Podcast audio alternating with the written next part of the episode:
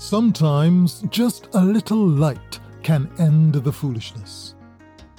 People can get away with stuff for a while, but not forever. There are those who believe nothing can touch them, that they are invincible. Regardless of advice and warnings, they would rather pursue their agenda with little or no concern for the methods used. I once heard it said that the biggest fools are those who think they have enough money or power to keep everyone else foolish. While we may think we can keep other people in the darkness of ignorance, life's events have shown us otherwise. Honesty and integrity require courage, but over time, life likely becomes less complicated as one works toward living truthfully. No matter how big we may think we are, no matter how much we hide things in the dark, what is certain is that when the night is over, the dawn comes, accompanied by its companion, light. And it doesn't take a whole lot of light to remove the darkness. Just a tiny spark will do.